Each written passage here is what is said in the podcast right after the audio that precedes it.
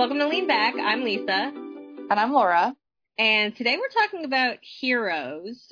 Um, and I guess I've been thinking about heroes a lot because I think that word's getting tossed around um, the media right now during this quarantine and during the COVID uh, crisis. And so I'm wondering if you ever had real life heroes or heroes like part of your schema. Like, were they a part of your schema as a child or do you have them now? I don't know. I, I guess I was always like a nerdy kid. And so, you know, if there was like an author I really love, like uh when I was getting into comedy, Douglas Adams was like a comedy hero for me. Mm-hmm. Um, and, you know, anytime I was getting into intellectual ideas, I kind of like glorified scientists, you know, famous scientists and their ideas. So it was always like a really nerdy thing. I had a hero when I was very, very little. I, my grandma gave me a, na- she had National Geographic subscriptions, right? So, and no toys.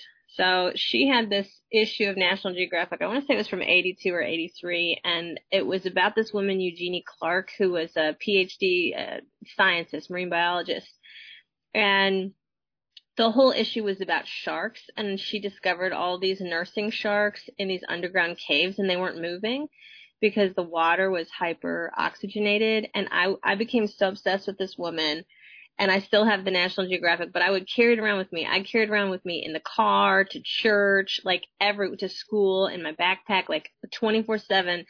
This thing was like my security blanket, like Linus, for years. And it pushed me to do a bunch of science stuff, and I was going to be an ichthyologist, and I went down and did some stuff in the Bahamas in high school, and did some fish and invertebrate counts, and she was, I mean, you were talking about nerd heroes, man. She was my nerd hero until I was an adult, I would say. But also Bill Maher, oddly enough, when I started getting into comedy, I was like obsessed with him because I was into politics. And there were no, I mean, not really any stand up comedians who were doing hardcore political work. I mean, their work had a political edge they had political thoughts, but it wasn't about politics per se. And I binged on Bill Maher really hard when I was in college, thinking about how to marry politics and comedy in a way that would connect with people. So even though I disagree with mm, 70% of what came out of his mouth and pretty vociferously disagreed, the libertarian stuff is just so white.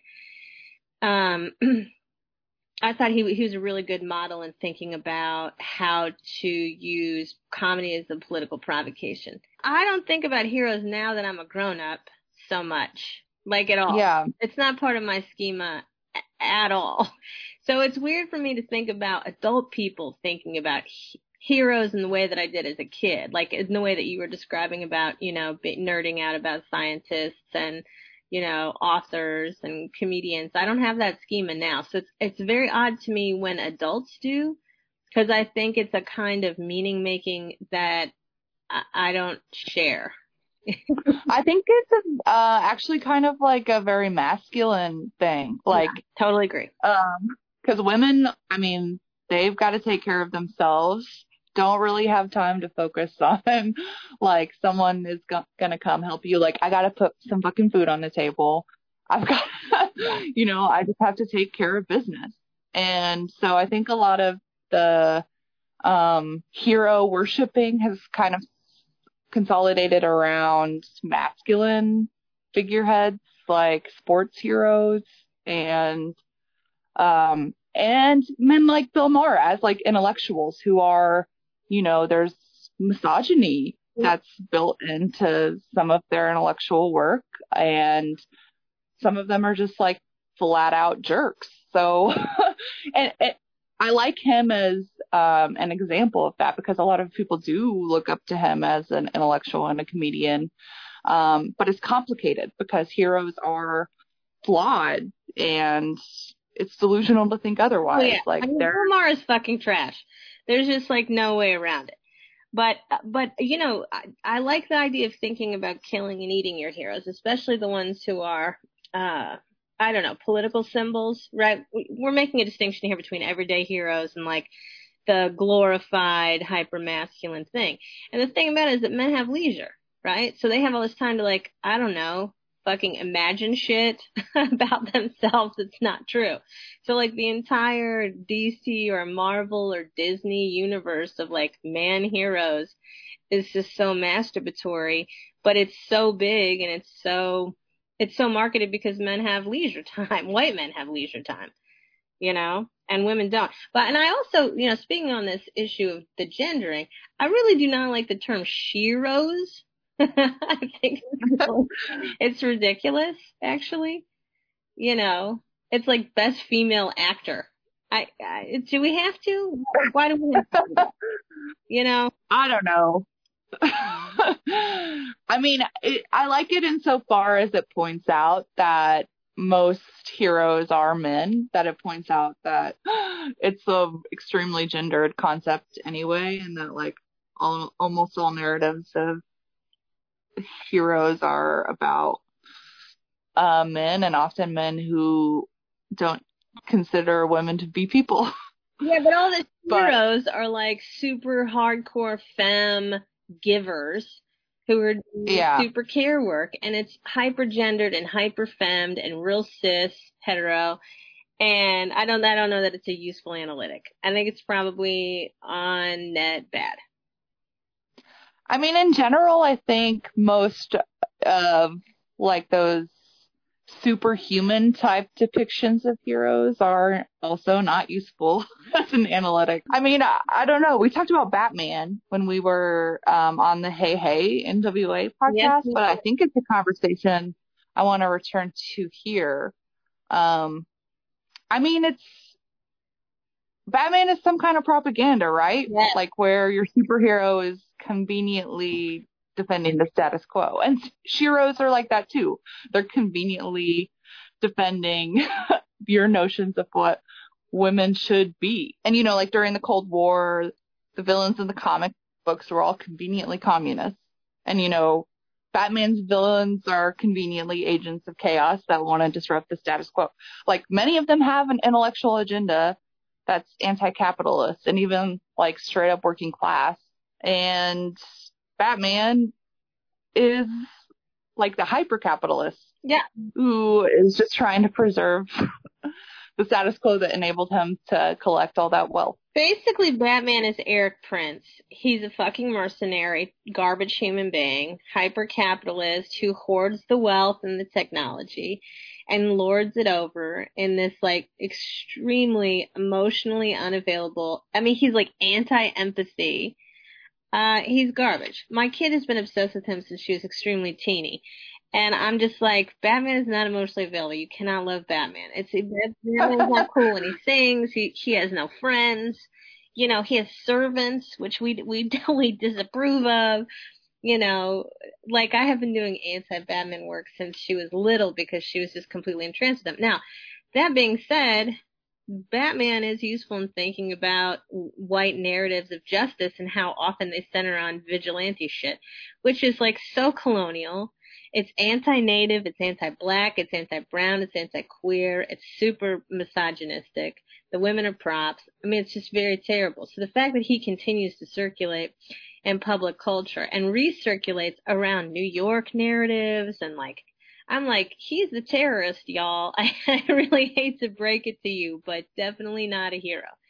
Except that he can't, there's no world in which he's read as an anti-hero, right? He's, he's glorified anyway. It's maddening to me. Batman pisses me off, is what I'm saying. Batman's always wanted because the police on the front have to show that they don't stand for, you know, that kind of disruptive violence but behind the scenes they actually support him because Batman can do the shit that they're not allowed to do. Yeah. Like mm-hmm. yeah, it's all extra It's super extra. Also, yeah. it's carceral. It's like all prison all the time. I mean, I, I saw whichever one of the Batmans with Bane. You know, went and saw that in the movie theater. I'm like, well, Bane is a hero. Can we talk about what it means to hold, you know, hostage the police state, like the stop and frisk fucking police state of Gotham, because that seems like a good convo. Yeah, that whole movie was an allegory of Occupy 100%. Wall Street that Batman helped crush. I mean, just an asshole. I don't know. I mean, it's interesting thinking about you know, the way in which the comics circulate superheroes at the same time that people are heroizing, say, like political figures. So Martin Luther King and Huey Newton talked a lot about what it meant for for a people to put all of their like faith and hope and political fantasies onto their bodies and about how damaging it was and how it short circuited their own agency because they wanted to just like dump all this affect into these very real, mostly men, but not entirely, right? Not exclusively male political figures. And I think there's truth to that. I think it's very, I think it's probably very unbearable to be a real life hero, especially in the political realm and especially if you're, you know, from a minority or underrepresented population. That seems like terrible. And yet, you know, that seems to be displaced also by this constant fantasizing about Lego figures, you know, movie people and comic book things. It's so odd to me. It's it just strikes me as so politically juvenile. I think it's also problematic too because and the focus on celebrity, like we hail innovators and founding fathers and superheroes like someone else is going to save us and it's not it, it doesn't recognize like the everyday work that you have to do like around activism, you know, like it's individual genius that can save you or like some kind of superhuman feat, some like extremely special person, like rather than cumulative effort actually drives progress.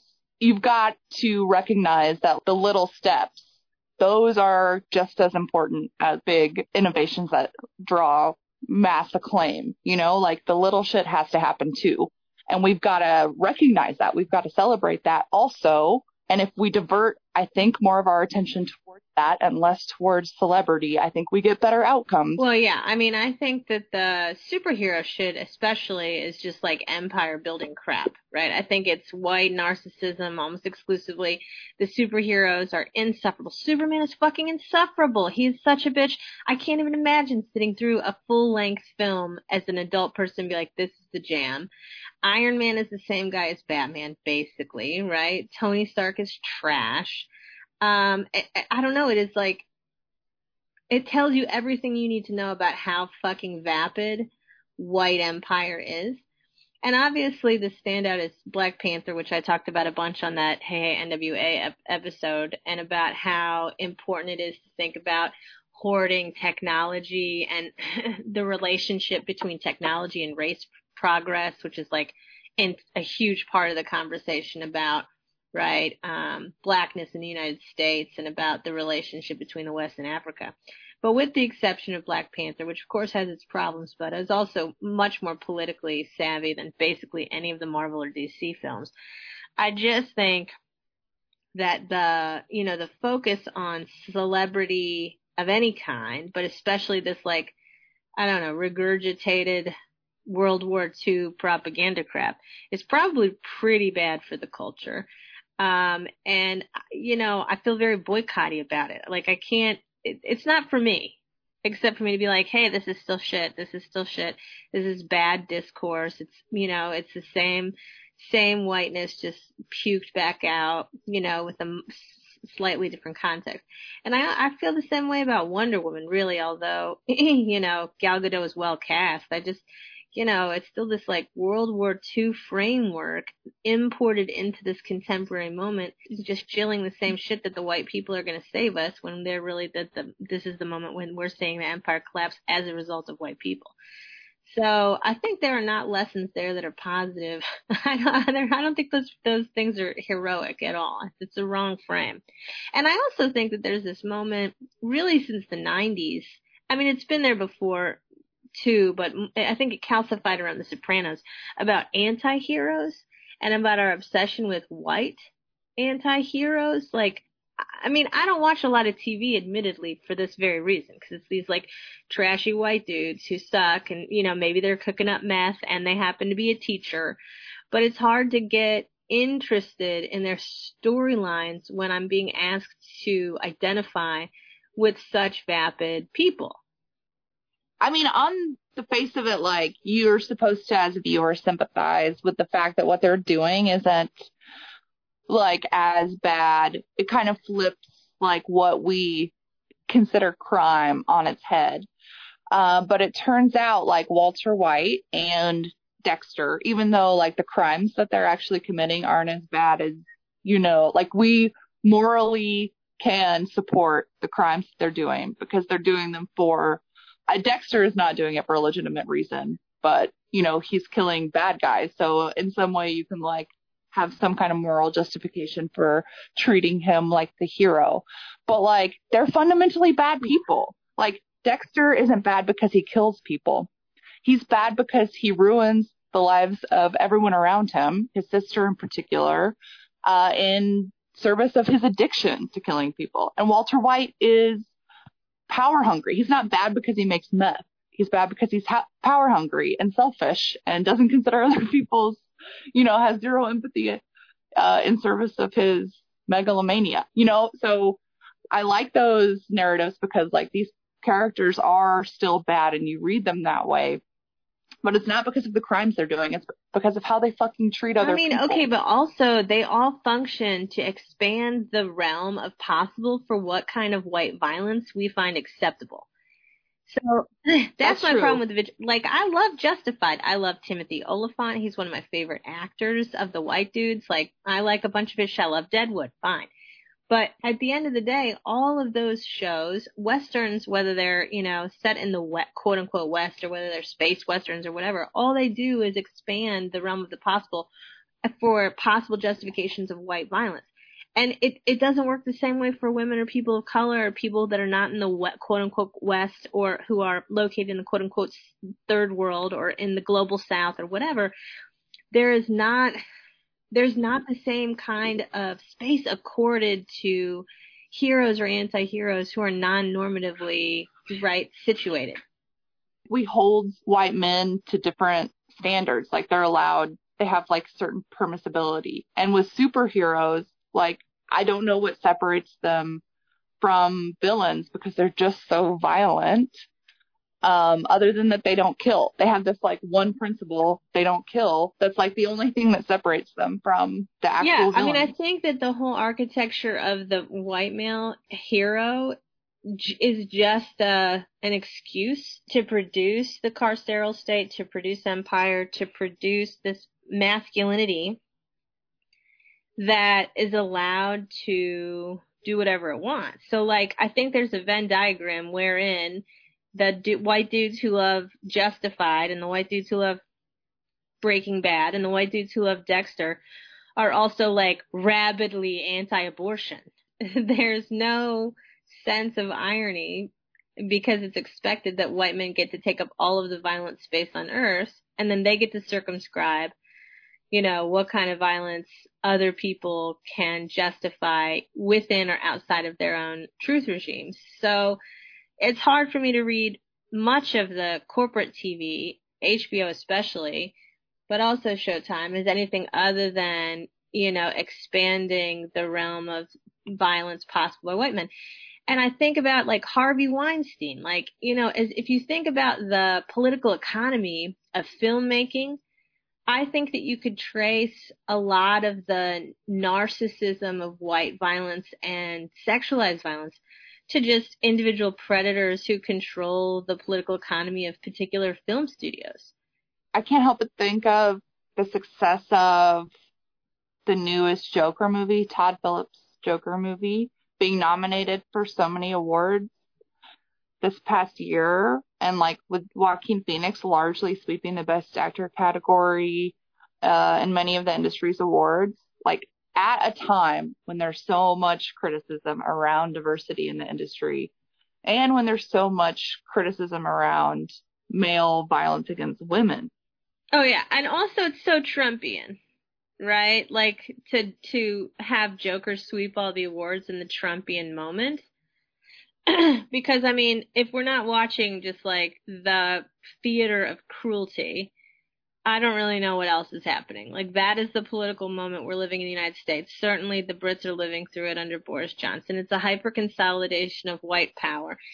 it is, and it's hyper masculine. So, you know, it, it is in no way surprising to me that the Joker becomes like this movie with, I think, you know, a star at its helm who absolutely has been at the center of a bunch of allegations about sexual violence, whether he was a part of them or his, his you know, his co co-producers and co-writers and colleagues were. I'm thinking particularly of Casey Affleck.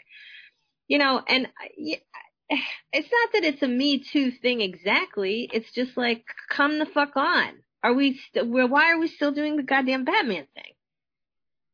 Still, yeah. So- and it also makes perfect sense for Trump to criticize yes. Parasite yeah. for winning.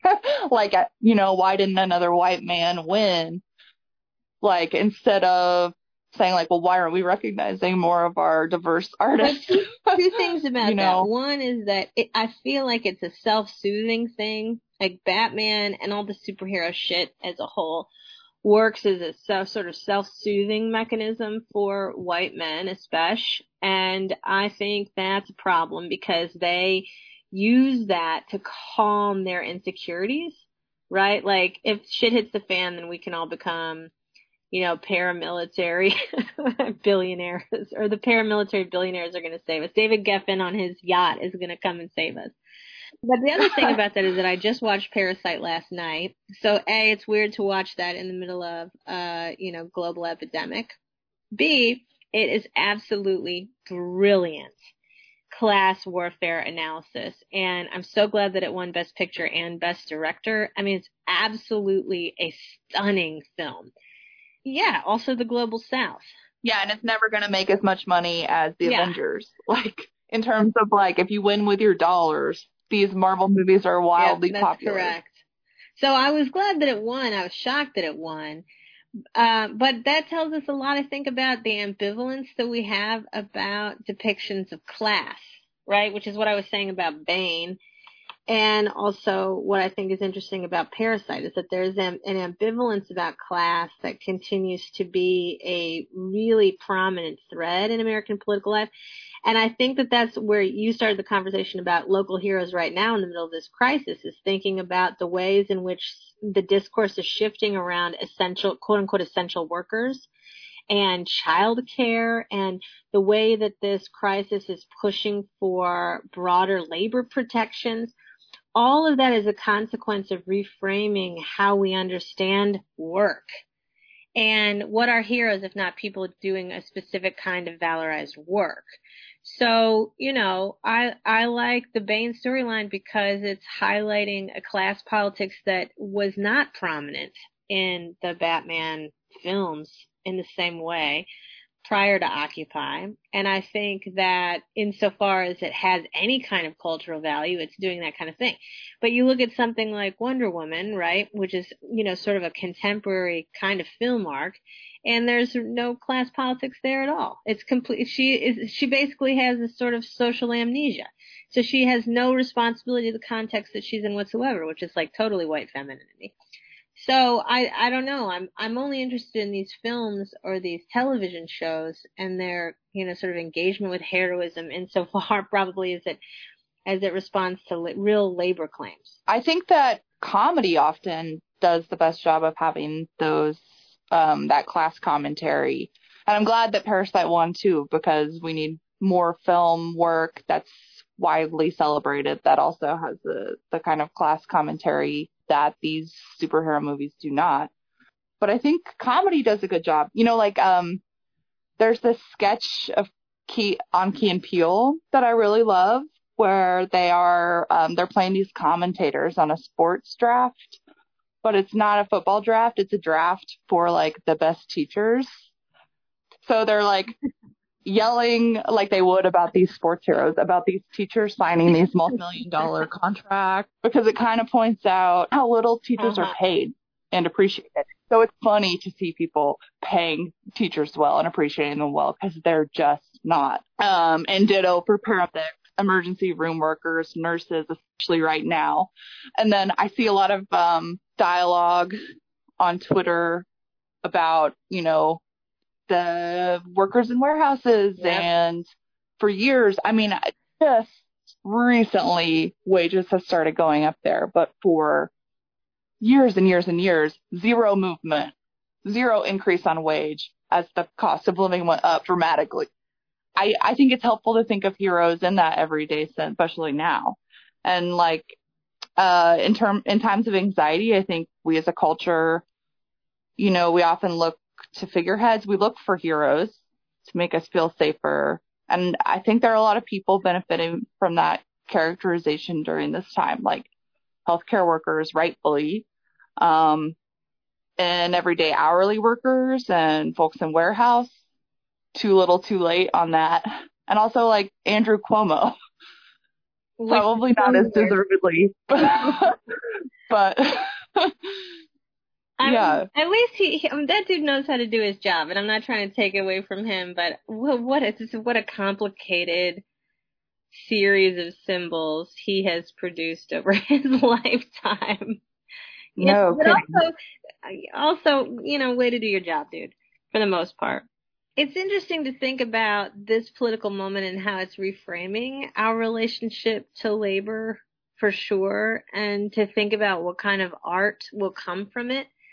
Both because I think um, the virus is forcing a, I don't know, recognition of the ironies of liberalism and the failures of neoliberalism and the fact that the billionaires and the reality TV show characters are not going to save us, and because it demonstrates like just how selfish uh, whiteness is, right? And whether it's hoarding eggs at the grocery store, whether it's hoarding PPEs by the federal government, just watching Trump's administrative officials like undercut state procurement of PPEs and ventilators is so grotesque and is so fundamentally an unmasking of racist power that I think it's um, a wake up call potentially. I mean, listen, obviously I'm not one that has uh, an excess of political hope, but I think that there is an opportunity here to reframe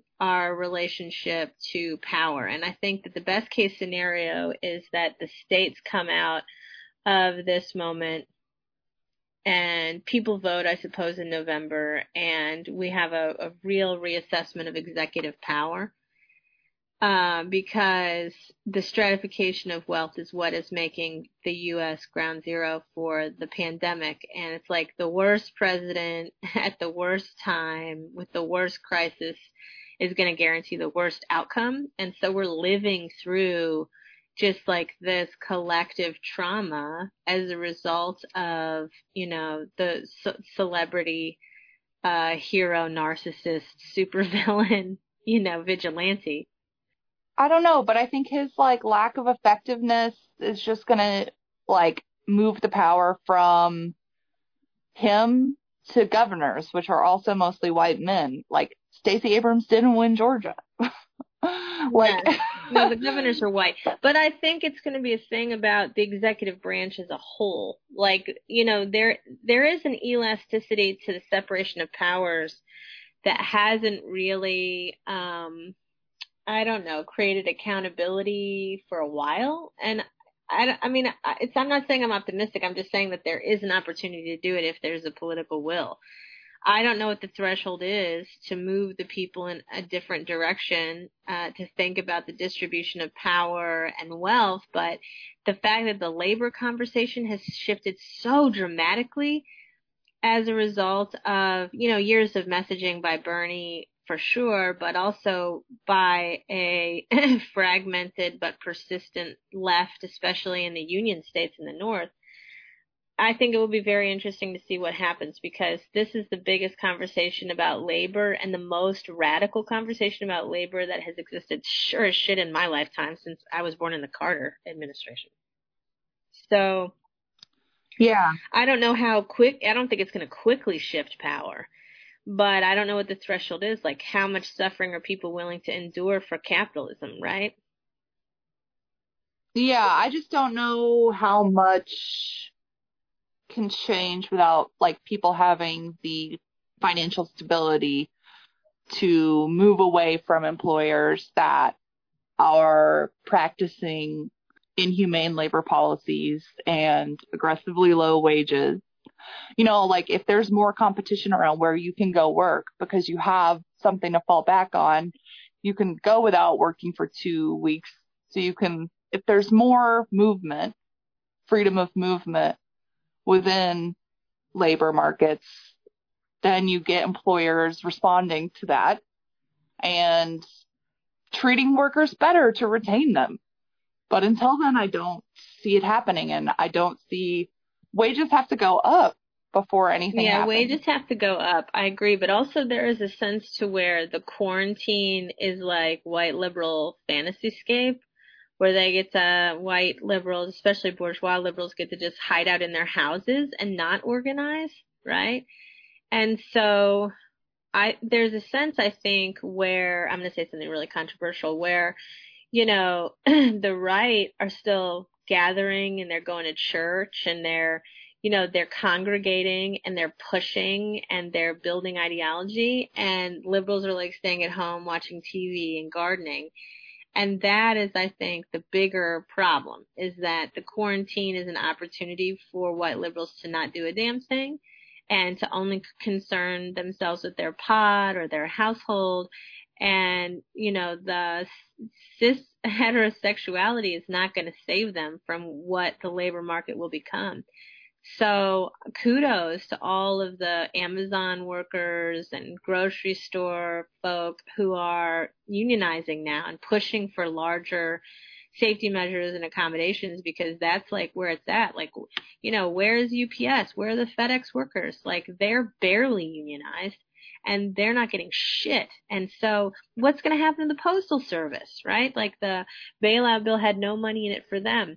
So, you know, I actually think that there's a complicated politics to the quarantine that undercuts progressive visions of labor in a very seriously racist and middle class way. That is probably the unspoken story of this moment.